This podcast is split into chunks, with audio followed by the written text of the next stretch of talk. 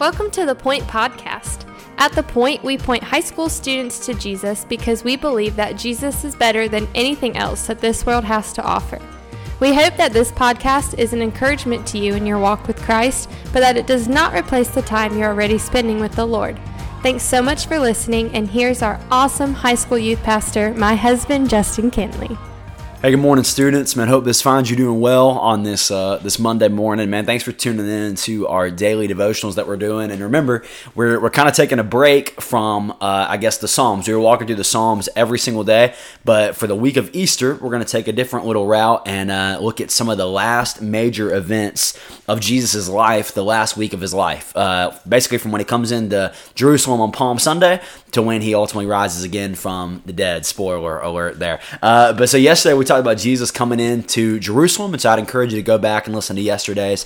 And uh, man, really, I, I, encourage you always to share our devotionals and stuff, especially in this time when uh, so many people just need encouragement. I mean, so many people need uh, just just something to kind of get their perspective and, and their gaze off what's happening here, but on the things of God. And so, I, I mean, I encourage you always to share it, but especially this week with uh, being Easter and just a week that means so much much to our faith as we're going to talk about throughout this week, uh, man, I'd encourage you to share that with someone. Share the devotional with someone, text it to them, and uh, man, point them to Jesus in that way. And so today we're going to talk about uh, an event that every single gospel includes. Well, that Matthew, Mark, and Luke includes. Uh, they include in their story of the last week of Jesus' life, and it's the picture of Jesus cleansing the temple. And so I, I don't know if you have in your mind like a um, I don't know if you, I don't know if you have in your mind like a like a nice cute little picture of Jesus, like Jesus is never ruffling any feathers, or Jesus is never making anyone mad, or anything like that. But you don't have to read the Gospels for long at all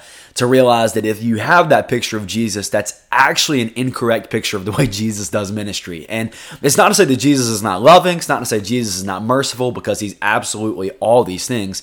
But but especially when it comes to religious elite people, the Pharisees and the Sadducees and those um, uh, high up in the Jewish sect, I guess you could say man, Jesus is not afraid to tick some people off, and Jesus is not afraid to, to make some people mad. And so Jesus comes into Jerusalem, and he does that in Mark chapter 11. For we're going to look at the Gospel of Mark. We're going to look at Mark's account again.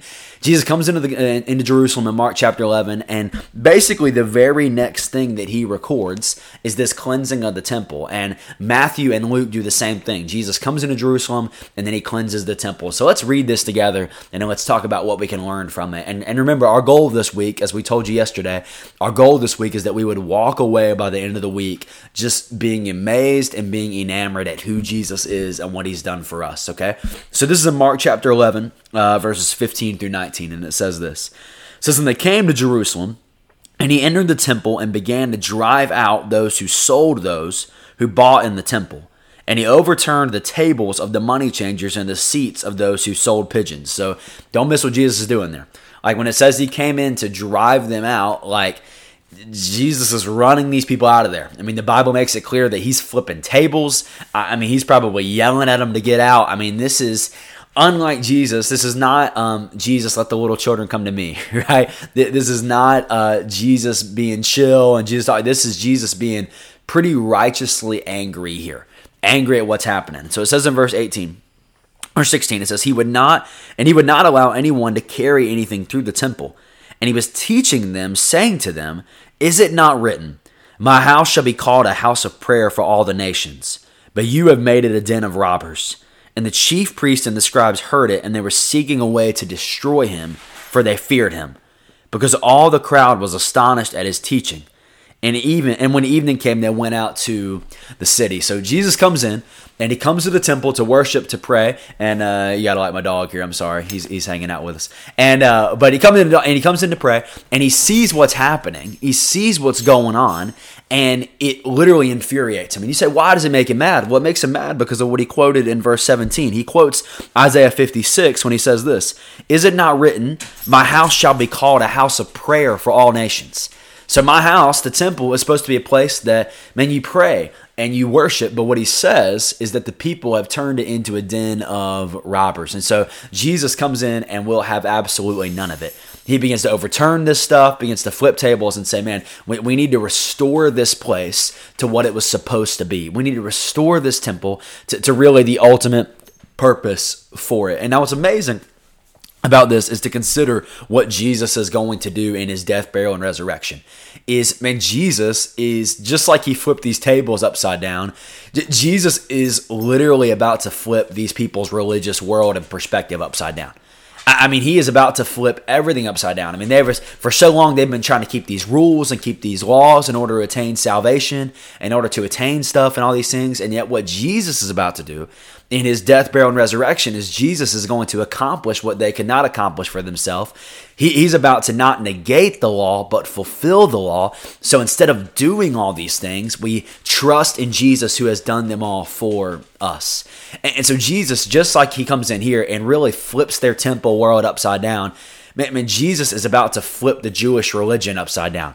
J- Jesus is about to, and here's what's so cool, and what the, and this is what amazes me about the Book of Acts, especially, and what amazes me about the New Testament, is when you read the Gospels for so long, the the Jewish people, the Pharisees and the Sadducees, they look at Jesus as someone who's um who's messing up the Old Testament someone who's doing something different. And it's obvious that Jesus has an understanding of the Old Testament to them, but it's someone who is infringing upon uh, their Old Testament religion and the way that they used to worship God.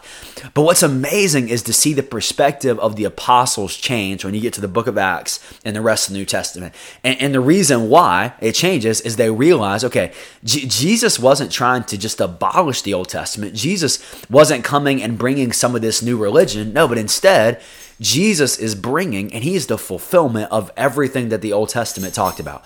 That Jesus is not bringing, he is bringing something new, but he's bringing something that's fulfilling what the Old Testament has talked about. And I know that gets a little heavy, but I think that's so big in what's happening here. Is Jesus flips these tables, he comes in and says, Guys, you're doing it wrong. This is not what my house is supposed to be about.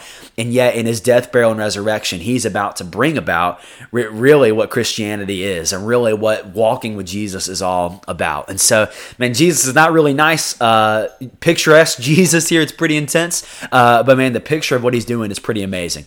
Is Jesus is so angry at their self righteousness, he's so frustrated at their self righteousness that, that he comes, he flips this world upside down, and he's beginning to do something new, and he's beginning to fulfill this in his death, burial, and resurrection. So, man, I hope, I hope, I hope that you hang out with us every single day this week for these Easter Easter devotionals.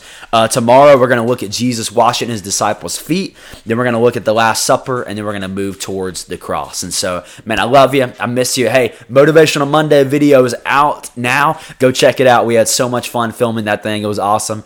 And uh, man, I cannot wait to see you tomorrow for Tell It All Tuesday on Instagram Live. And then invite someone to watch with you Wednesday night and let's worship the Lord together. All right. I love you. Man, I'm thankful for you. And I cannot wait to see you again. Thanks so much for listening. The Point is a ministry of First Baptist Church Indian Trail for high school students. We offer life groups every Sunday morning at 8, 9:30, and 11 o'clock, and we meet on Wednesday nights at 6:15. For more information, you can go to our church's website at fbcit.org.